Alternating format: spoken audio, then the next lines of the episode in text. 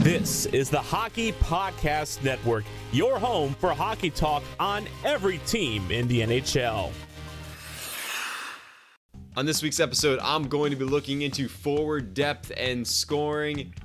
We've all heard that narrative that you need depth in order to win games. I'm putting it to the test this week. Joining me on the stat chat is Jon from the Oil Country Podcast. He knows a thing or two about top heavy lineups. This is Ice Analytics.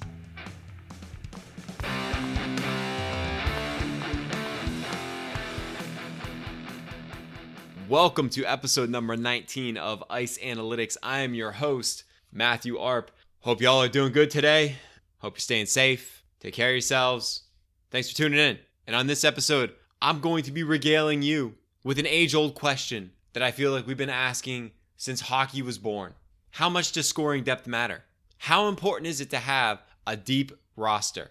You turn on any news network, you turn on any broadcast, and they'll tell you how important it is to have scoring depth and how bad it is to have a top heavy lineup because you just match against that line, you shut them down, game over. And I think that makes a lot of sense on paper. If you have more scoring depth, you can't, you know, it's not as easy to shut down a team. So they should perform better. We're putting it to the test on Number Crunch. And on the stat chat, I'm joined by Jon from the Oil Country podcast, representing the Edmonton Oilers on the Hockey Podcast Network. It should come to no one's surprise that the Oilers have a pretty top heavy lineup. And I'm curious to get their thoughts on how much they think it really matters relying on a handful of players for a vast majority of your offense. Let's get into it, shall we?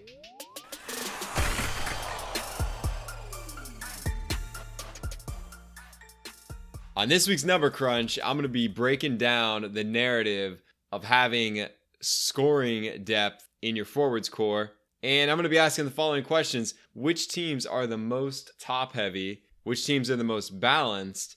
And how much does it really matter? First things first, one of the narratives that we hear all the time is the importance of having scoring depth in your forwards core. Why does this matter? Who cares about scoring depth? Shouldn't it just matter that you're winning games? What's it matter where the goals are coming from, where the points are coming from? Well, injuries, in game matchups, and having a cold streak can all nullify a single player or even a top line's scoring potential. Theoretically speaking, especially when you're talking about the playoffs, when you're talking about matching lines and home ice advantage, you do not want to rely on one individual player or one individual line to produce all your points. That just makes sense, right? That's the theory we're going to test. And I propose two different ways that we can test this. First is based on percentage of goals for your team that individual players contribute. And second, a ratio of goals between your best scorers and your depth scorers. So let me break down how I'm going to do the first one. We want to look at the total number of points that a team scored in a given season and how distributed those point totals are. So, how do we do that? Well, most teams have three or four players that do most of the heavy lifting, producing somewhere between 30 to 45% of your team's total points. So, based on that logic, I want to look at how many players produce half of your team's total points. Because that means the other half of the points are coming from the rest of the team. So if you got three players producing 50%, you know, the rest of the team really isn't pulling their weight. But if your top seven scores are producing 50% of your points, you know it's a very equally distributed or evenly distributed scoring amongst a lot more forwards. The second thing I'm going to do to test this is looking at this ratio of goals. And this is something I just totally made up because when I did a little research to try to figure out what the industry standard was for how do you measure depth or how do you calculate depth, there isn't one. I cannot find a standard that everybody uses to quantify depth, which makes my life a lot more difficult. So I had to make something up. So when this methodology blows up and everybody's using it and you hear about this on Sportsnet and TSN in like three years from now, just remember where you heard it first. You heard it first here, folks. I spent the last couple days racking my brain trying to figure out a way to quantify scoring depth. And this is what I came up with. You take your team's top two scoring forwards and come up with an average of how much they score. So if your best scorer put up, I don't know, let's say 60 points at even strength, and your second best scorer put up 40 at even strength, then you know the average between those two would be 50. So that that would be your first number, 50. And then what you do is you divide that number by the average between your sixth and seventh scoring forwards. So this isn't based on depth charts. This is based on production. So first and second top scorers on your team get an average. Sixth and seventh top scoring forwards on your team and divide that by the original number. So essentially, you get a ratio of just how many more points your top two point producers produce over your your middle of the pack guys, the guys in the sixth spot and the seventh spot, which is essentially, you know, we're talking, you know, presumably second, third liners, which you know I would consider to be a, a good metric for depth. So that's what I'm doing. That's the second thing I propose to do is you get this ratio, you divide the numbers of your best scores from your middle of the pack scores. That gives you a pretty strong indication of how much better your top players are from, you know, your your second, third line players, your depth. Those are the two ways I'm going to test this theory and see how much depth really matters. So, let's start with the question of which teams are most top heavy and which teams are most balanced. And we're going to start with the first test. Also, by the way, I'm going back to 2016, 2017, so the last three years, and I'm only looking at even strength. I don't care about power plays or special teams or empty netters or any of that crap. I'm looking at even strength goals. You might be surprised because based on the narratives you hear out there, you would expect Boston and Edmonton to lead the way each of the past three seasons. But spoiler alert, Boston doesn't take the top spot any of the past three years. So if we go back to 2016, 2017, the team that was the most top heavy, Winnipeg Jets, Scheifele, Ehlers, Laine, and Wheeler accounted for 55% of all of their team's forwards points.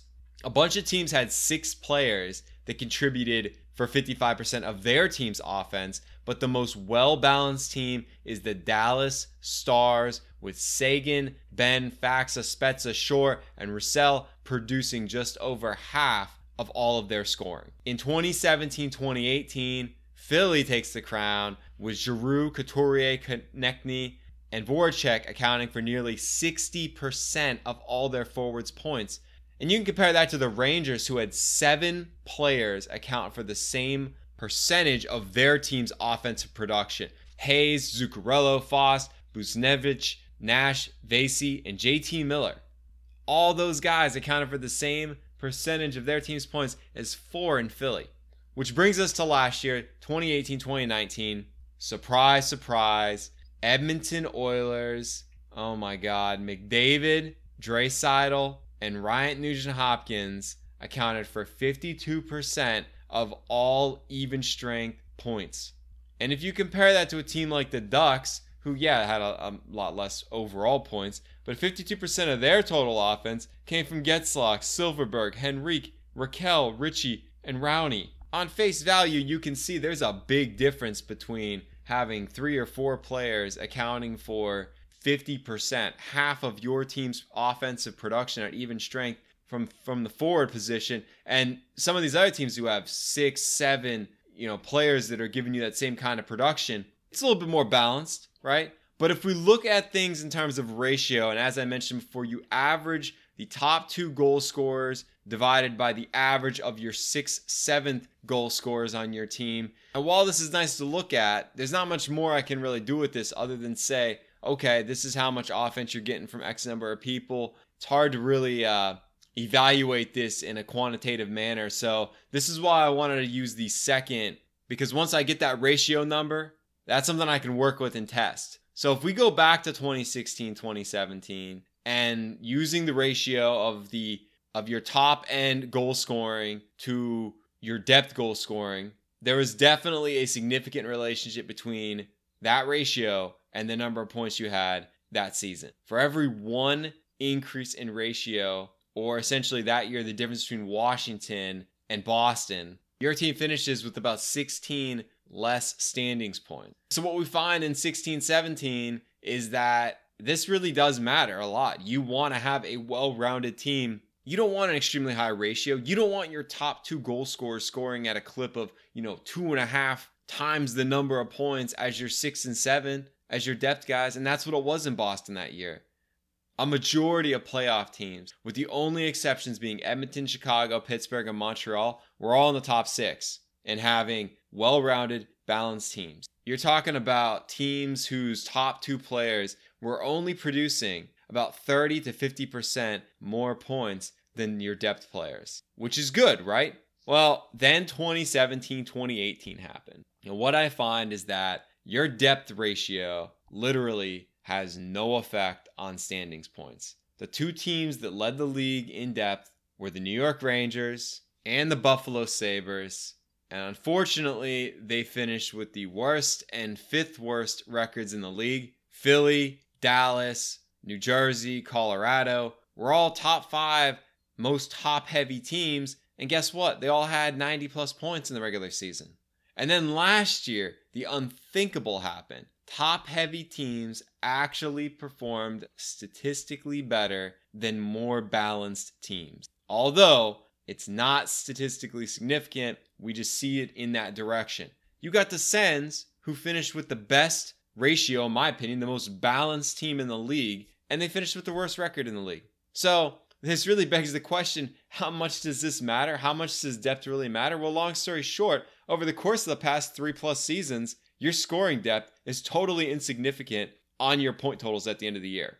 Now, this doesn't negate the value of having depth scoring in key situations or allowing you to limit the number of minutes that your top players are playing or even injury substitutes. Because all those things are really real implications of having good depth. As a team, you want to be able to rest your starters more, limit their minutes the way Philly was doing this season. You want to be able to substitute for an injury that you may have in your top six move somebody up and replace that production. But you shouldn't fret if your team is top heavy or gloat if your team has a ton of scoring depth because honestly, it doesn't seem to matter at all over the course of the regular season. And not to belabor the point too much or anything, but having a long Stanley Cup run doesn't necessarily depend on this either. I mean, Boston is one of the few teams we've seen in the past three years that have been in the bottom half of teams that are top heavy. But that isn't to say that you can't win the Stanley Cup built that way because there's not really any evidence that uh, it matters as much as we think it does. And on that note, I'm excited to bring somebody else in here so you don't have to listen to me talk anymore.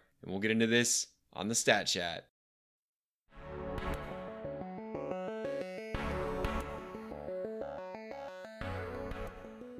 On this week's Stat Chat, I'm joined by Jon, co host from the Oil Country Podcast. You can find him on Twitter at Oil Country Pod.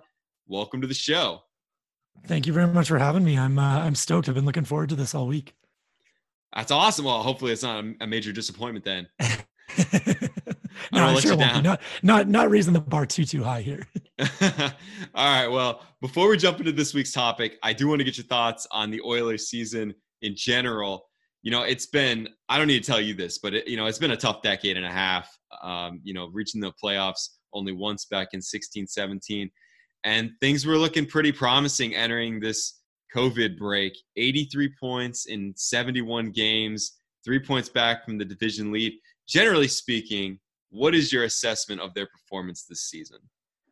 I mean, as an Oilers fan, I think it's difficult to not be happy right now, or at least, you know, before this COVID break started. But we kind of went into the season with the expectations of, you know, playing meaningful games down the stretch as well as hopefully making the playoffs. I think that was kind of the the bare minimum. You know, if we missed by a point or two, it wouldn't have been the end of the world. But everybody really wanted to just get back into the playoffs, and you know, obviously we were on pace to do that and even maybe exceed that, getting you know home ice advantage into the first round. So, you know, just generally speaking, I think it's it's difficult to not be happy about where the team was trending. The only frustrating thing is obviously like all hockey fans that we don't get to watch our team right now. But there's a, a lot of positives to uh, to take away from the the season so far for the Oilers, and you know hopefully that we do get hockey and get to see some playoffs this year.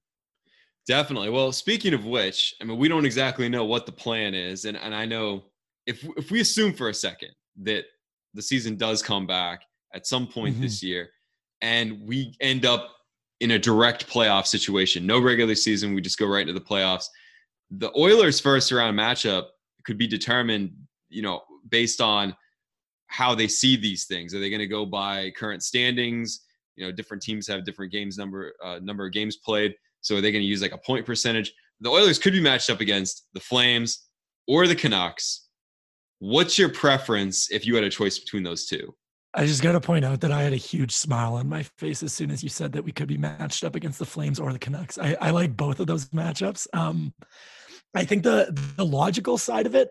I mean, and then speaking for my co-host Kyle, I believe as well here, both of us for the last maybe two three months were when we looked at the Pacific Division outlook, thought that the Canucks were going to be the easiest run as far as the teams that were kind of in contention.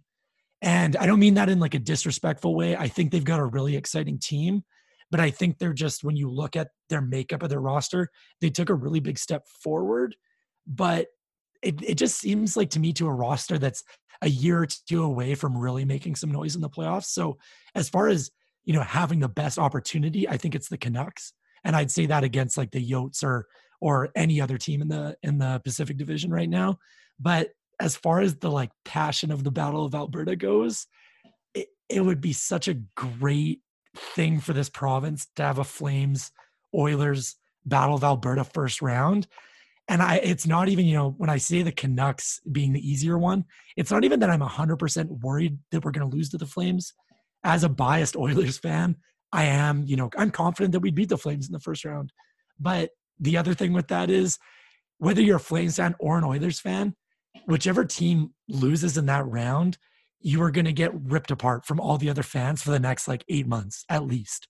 So it's a little bit more high risk, high reward when it comes to the Flames, where the Canucks, there's obviously a rivalry there, but I think they'd have a little bit easier of a round.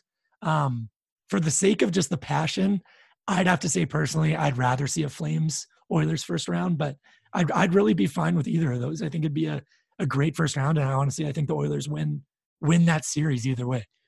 All I can envision if there's a, a Flames Oilers first round matchup is whoever wins that matchup is really going to lose because they're going to be so beat the hell up. Yeah. It, uh, it's not even going to matter. Like whoever they play in the next round, I feel like uh, it reminds me of like Leafs Bruins back in the day or, you know, Caps and, and Penguins back in the day where it, it felt like whoever came out of that series was just so physically drained that it was a disadvantage in the next matchup.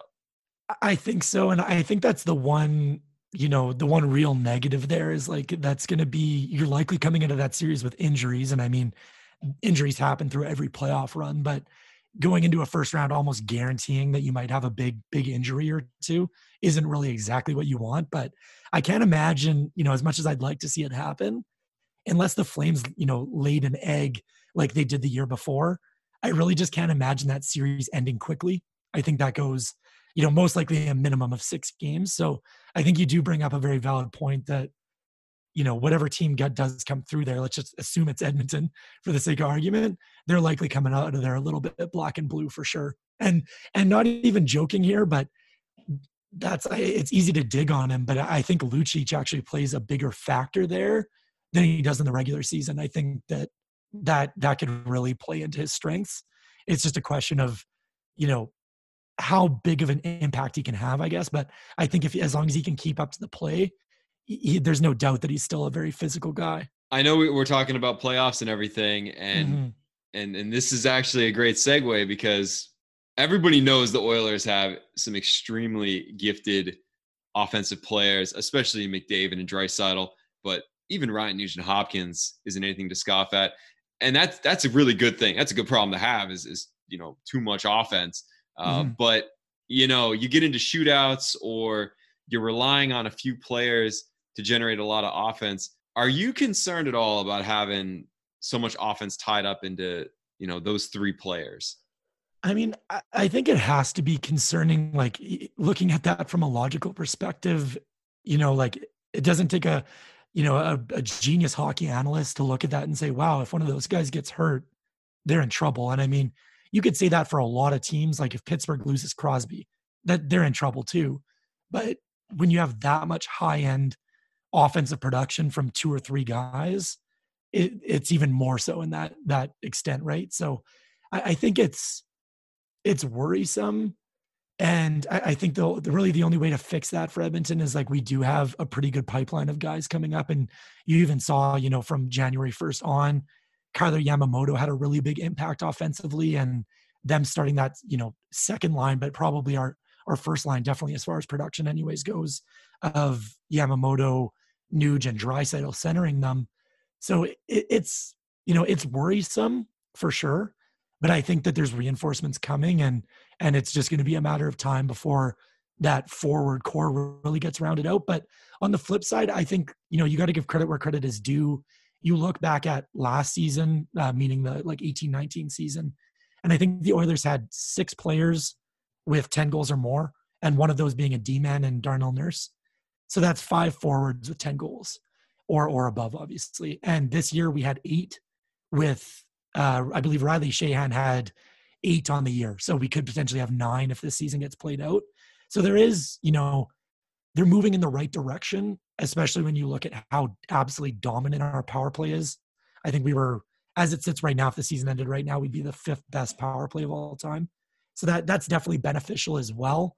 But you know, when you look at the five on five production, when those guys aren't going, yeah, it can be tough sledding, I guess you could say, for the rest of the team to get that that goal production going. You know, this team it, it kind of makes me it reminds me of when the Penguins were in their heyday and and they had uh, Crosby, Malkin, and Kessel, and they they broke them up and put them each on their own line. Mm-hmm. Uh, how how do you think in terms of like deployment uh, for McDavid, Draisaitl, and Rodney Nugent Hopkins? W- what makes the most sense? It, does it make sense to put them all on their on their own line, or do you just roll those two lines?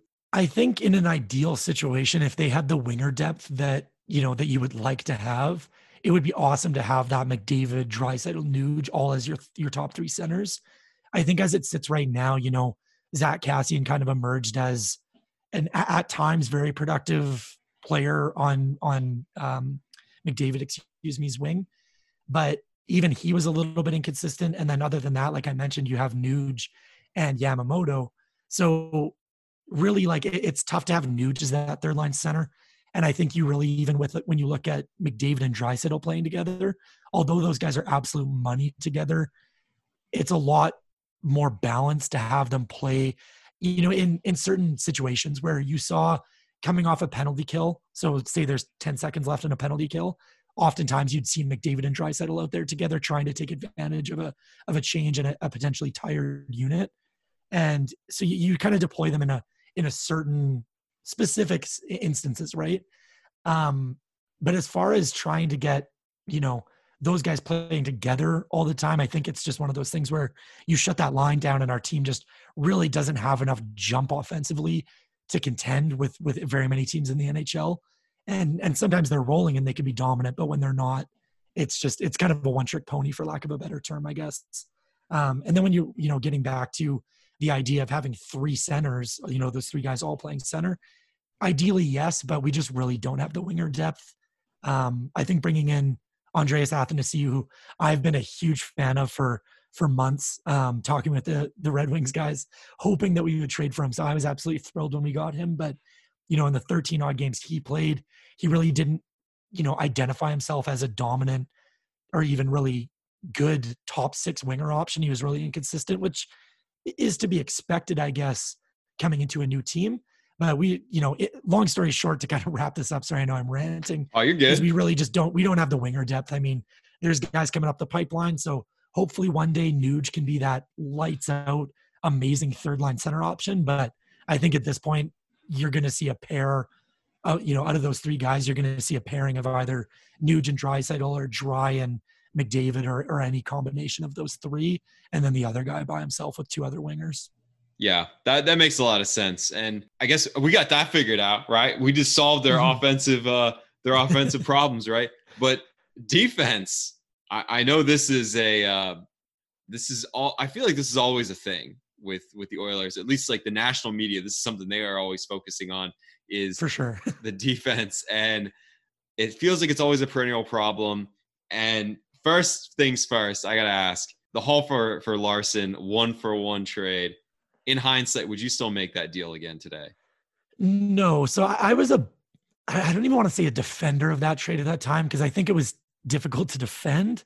I think it made sense in the um, in, in the specific reasoning that Hall has had been kind of re- revealed as maybe a little bit of a, a locker room culture problem, but you know, we, we obviously need a defense. And I, I like Adam Larsson. I, I feel so bad that Larsson always kind of seems to get the the shit end of the stick, for lack of a better term, yeah. there, just because he's always going to be tied to that trade. But he's a he's a really good defenseman. But yeah, looking back, no, I, I wouldn't have made that trade. I think if patience was shown and it came out that Chiarelli pretty much that was the one offer he got and he just took it, which especially in the off season, it's it's kind of a head scratching move even now looking back. And you know, you look at Adam Henrique was traded to Anaheim later on, and and he's a guy that you know the Oilers have been looking for that third line center for quite a while. You could have looked at adding, you know, like Adam Henrique and Adam Larsson for Taylor Hall. That's a much more even trade, and and probably is still very beneficial for both teams. Um, so no, I, I mean, looking back, you really can't defend or say that that trade, you know, was a good trade. I think it it worked out decently well in the sense that after Hall's Hart campaign, he's kind of taken a step back. You see him, you know, not not struggling, but not putting out the production that was expected of him in Arizona. And I think Adam Larsson had a, a couple tough years in between this season and our and his first year here and you know lost his dad during that time and seemed, you know, I don't want to speculate, but seemed anyways to have a, a, little bit of a, a mental issue as far as that side of the game goes. And he seemed to, uh, you know, find his game again and has been that impact top four defensive defenseman. So it's it's not as bad as some people make it out to be, but it's tough to say that yeah, you know, that was a fair trade and we, we should make it again. Right, right. So I guess looking ahead, uh, what do you mm-hmm. think that needs to be done differently on defense to you know, get get them to cup contention. I don't want to say they're not cup contenders right now, but I think to get into that like upper echelon, like the elite tier of teams, uh, what do they need defensively? Well, yeah, and I think that's fair. I think the Oilers are dark horse contenders right now, trying to be unbiased and objective as I can there. Um, right now, like if you look at specifically their defensive core, not just their team defense, I think one of the things that people that aren't Oilers fans need to realize is our D core has been very, very young. And you know, you look at just now, um, Larsson and Klefbom are entering their prime at 26, 27, which you could even argue that for defensemen, they're not really hitting their prime till 28, 29 for the vast majority of D men. And then you look at Nurse, obviously another top four impact defender. He's only 25 still. And then rounding out, you've got Kris Russell, who's over 30, and he's that veteran presence as well as um, Ethan Bear emerged this year as a young, I think he's 21 or 22. Same thing with Caleb Jones, uh, Seth Jones, his younger brother. So it, it's still very young. I mean, you could look at the Oilers defense and say, yeah, you know, would we like a number one D man, like a number one right shot D man? Absolutely. But the unfortunate thing is those are extremely expensive to get and extremely expensive to keep contract wise. So I, I think when you look at that, Oscar Klefbom, when healthy, I mean, he's a top 31 defenseman in the NHL, in my opinion. So you've got your number one guy. Um, I think a lot of that it, it just comes from you know what this team needs to get to answer your question there, to get to that cup contention as far as the defensive core. I really think it it, it gets down to keeping that core together and continuing to develop. I mean, you've seen them take baby steps year over year. At at five on five, the goals against is still definitely an issue but I think Tippett is bringing a little bit of stability to that. And, you know, they're increasing where you look at last season, I mean, the year before this, this current one, we were at 3.3 goals against per game, which is 25th. This year we were at 3.03 up to 15. So you're middle of the pack. Right. So I think you're seeing that, that improvement, right? As far as statistics go. And I mean, you could even argue that Darnell Nurse kind of took a step back this year. So it's not even like to get there, all of our defensemen are having career years you know, Bear was a big emergence. Caleb Jones was a big emergence this year.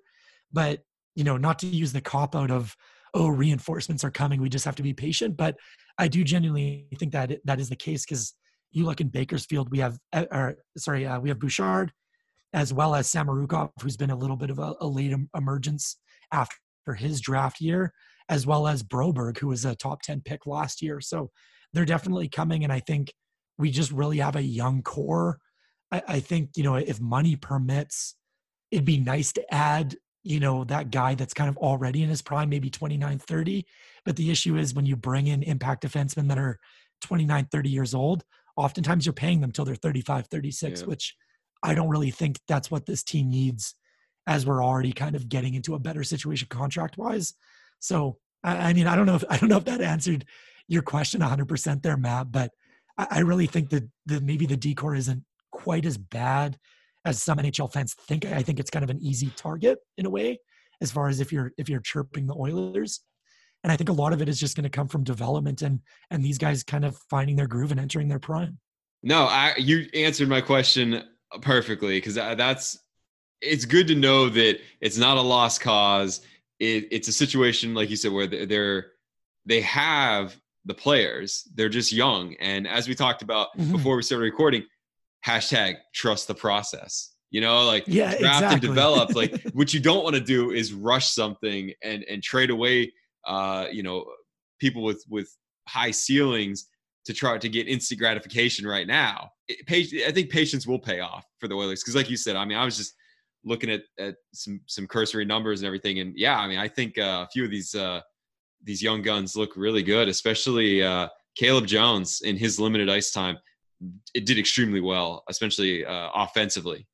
R- really good yeah, like really good underlying numbers too. And I think the thing with Jones is that like he he's a really good skater, similar to his brother, but just kind of a little bit of a you know, later bloomer and he, he's had to take those steps, you know, baby steps year over year, right? And now you're starting to see that it's like, you know, you look at him and Bear and before where previous management, I mean, whether it was the Chiarelli area or era or before that, one of the things that really plagued this team through our what we call the decade of darkness was banking on those young players to mm-hmm. make an immediate impact. And I think now, you know, going into the season, there was no banking on, oh, you know, Bear needs to be a top four D man. He just came into camp, was way better than he was last year. And now all of a sudden we have a top four right handed D man. So, and, and, similar to Jones, I mean, he's been more of that third pairing guy when Russell and Klefbom had injuries, but you're starting to see these guys not be rushed and forced into these roles, and they're actually just earning it. So, you know, in previous years, Bouchard would have been on the Oilers this year for sure, and he didn't play at all. So I, I think they're really you know, under the the leadership of Ken Holland as well as Tippett behind the bench, they're really being more patient. And I think as much as Oilers fans we're kind of known to be uh, impatient ourselves, and we want that, you know, we want the yeah. heyday of the '80s back, even though I wasn't alive for that. But it, it's really good to see that management show that patience and and properly develop these guys. And I think you look at guys like Klefbom and Nurse when they were 20, 21, they probably weren't really shown that patience that they needed. And I think that could have even stunted their their development, even though they have turned into pretty good defensemen. Amen. I I, lo- I love to see it. You know, like uh, as much as it's great to make deals and and play the free agency game, it's nice to see draft and developing actually pay off, rather than you know somebody trying to put like a fantasy team together. Exactly, and and that's the thing where like you look at all the long term good teams like that have been that haven't had that huge steep rebuild where they were just bad for five to six years all those teams draft very well and they don't make big huge splashes every summer as much as as fans you know we love those blockbuster trades and those and those big free agent signings but a lot of the time they don't work out. So as boring as it can be i think that's the right right way to go. trust that process man. Yeah trust the process. Absolutely. But uh do you have any final thoughts on uh on scoring balance or the oilers in general? Uh, i mean i think as the oilers in general anyone that's not oilers fan listening i mean i, I think Draisaitl really emerged as went from being like a franchise cornerstone even with being on the same roster as mcdavid to emerging as that like I mean, he was probably the best player in the world this year. And I, I, think it's I'm I'm you know, I'll admit my bias right away. But in my personal opinion, I don't really think it was close. I think he's the Hart Trophy winner, whether this season, you know, finishes or we just end it where it's at. And, you know, as far as like since I know you are like a stats focused podcast, I can't remember the exact year that Lemieux did this, but Dry was on pace to score 50 goals and 100 points in back-to-back seasons and he was the first player that was on pace to do that assuming he would. He would be the first player to do that since lemieux did it in the 90s so i know we, we had kind of i had kind of a beef you know a, fr- a friendly beef with the jets guys on the network and they were saying hellebuyck was should be the Hart winner this year. And i mean in my in my respective or you know respectful opinion I just don't think it's close. I think Draisaitl had one of the best statistical, you know, back-to-back seasons and season this year in the last 20, 30 years in the NHL. So as far as statistics statistics go, and just I mean, not even statistics. The guy's just a pleasure to watch. And we're almost kind of getting spoiled as Oilers fan here. I'm not getting in the middle of that, uh, but uh, it's no, that's fair. But but as far as you're you're absolutely right. I mean, Draisaitl has been a spectacular offensive player, and uh, I don't think anybody can deny that. Yeah, he he's just. I, I think he's the the epitome of what you want in a power forward in today's NHL. Like I think there's, you know, you look at like Auston Matthews, and that guy can shoot the puck better than Draisaitl can. But Draisaitl is just so good at so many things where he has that unreal strength. Like, I guarantee he's one of the strongest players in the NHL. Can absolutely just body people and protect the puck like the best of them. He's got a great shot, great one timer, an absolute phenomenal passer, like backhand sauce across the ice, no problem. Just insane vision, as well as his defense is starting to to get there. I know that was there, you know, as far as the advanced statistics have really, you know, been against him even this year. Yeah, it doesn't look good. it doesn't look good at all. But I mean, if you watch the games, he's definitely starting to do the right things. I think consistency is the where he struggles, especially defensively, where you know, like a, most young players, he's he still has lapses in that zone, but he's getting there, and I think he's really, you know, based off interviews and and you know different segments they've done on him dating back to like the training camp last year. That's something he's really been focusing on, and he's been watching was watching a lot of tape on Pavel Datsyuk and trying to be that like dominant two way player. So I, I, think I think you're just seeing the start of Leon Draisaitl in the NHL, and I, I think he's going to cause some teams some absolute nightmares over the next you know five to ten to fifteen years here. Oh, I'm sure. As I do with all my guests, I want to give you the floor. If you have any projects you're working on, anything you want to plug, or anyone you want to give a shout out to, the floor is yours. You know it's it's funny matt. I as much as i i appreciate it I, I don't have a ton to promo. We don't you know we're kind of finding our groove in this pandemic podcasting goes. Um but yeah check us out at oil country pod on twitter. We have some uh, pretty exciting uh, local guests that we're working on as far as comedians and draft guys and stuff that we're still kind of scheduling um but yeah so we're, we're really looking forward to that i don't have anything super super specific to plug uh, shout out to my co-host Kyle. He's under the weather right now, so he wasn't able to join Matt and I here today, but hope he's feeling better. And all that's really going on for us out of the podcasting, um, we're kind of doing a who do the Oilers fans hold the biggest grudge against as far as Twitter voting. Um, as much as I'd love to plug that, it is kind of more specific for Oilers fans. We don't really want that impact from other fans around the NHL. But if any Oilers fans are listening, we'd love to get your your votes on Twitter there. Um, I think so far it's Kesler, Perry on the players' side, and then we have Chiarelli and Eric Francis, who's a Flames uh, media guy. So those are kind of our final four. But that's really all that's going on for us. But yeah, check us out at Oil Country Pod on Twitter. And thank you very much for having me. Oh, fantastic! And, and thank you for for joining me. And uh, I want to wish you and the Oilers the best of luck this season. Much appreciated. Hopefully we uh hopefully we see some hockey this year. I want to um I want to see the uh Stanley Cup obviously awarded, but sorry, I actually that did make me think we do Matt as far as the network goes. Um we're having like a little bit of a bet. I don't I don't think you're involved in it yet, but maybe maybe you should be. We're having a uh little bit of a bet as far as if we think the Stanley Cup will be awarded this year or if the season's going to get canceled. It's about 50% on either side and so far it's mainly losers are going to have to donate like a small amount of money as well as shotgun some beers or or chug some beers on on social media. So check that out, and that'll be on our Twitter as well. But we're looking forward to that, and I think everybody has their fingers crossed that the, the Stanley Cup's going to be awarded either way. Yeah, definitely. But yeah, other than that, thanks thanks again for having me. Really appreciate it. If we bring this thing up to date and look at this season, this year Edmonton also takes the cake being the most top heavy team. Not as top heavy as they were last year, but they still generate 60% of their total forwards offense from Draisaitl, McDavid, Nugent Hopkins, and Kassian. And there's a pretty big drop off at even strength. Minnesota, on the other hand, has been the most balanced team this year with almost seven players totaling 60% of their offense. And here's a crazy stat Minnesota's forwards have actually produced more goals than Edmonton did. Who would have thought that? But if I go back and run the same tests I performed in Number Crunch, they yielded similar results the past few seasons. There's really no statistically significant relationship between forward balance and your team's point totals. So there you have it, folks. Narrative has been busted. The idea that depth is a necessary component of winning is overblown. Unless you have a major injury, or lose a player due to suspension, or get line matched in the playoffs, or you get the point. I think the conclusion we should draw is that while it's not a necessary condition for success, it's still a really nice thing to have. If you have forward depth and you can break up your scoring um, across multiple lines, that's better for your team, even if the evidence suggests it doesn't matter as much. But on that note, thanks for tuning in. Tune in next week. I'm going to be looking at my own version of luck. I already talked about PDO about a month ago. I'm going to try to come up with my own measurement to capture the luckiest and unluckiest teams in recent history. And remember, folks, drink and think responsibly.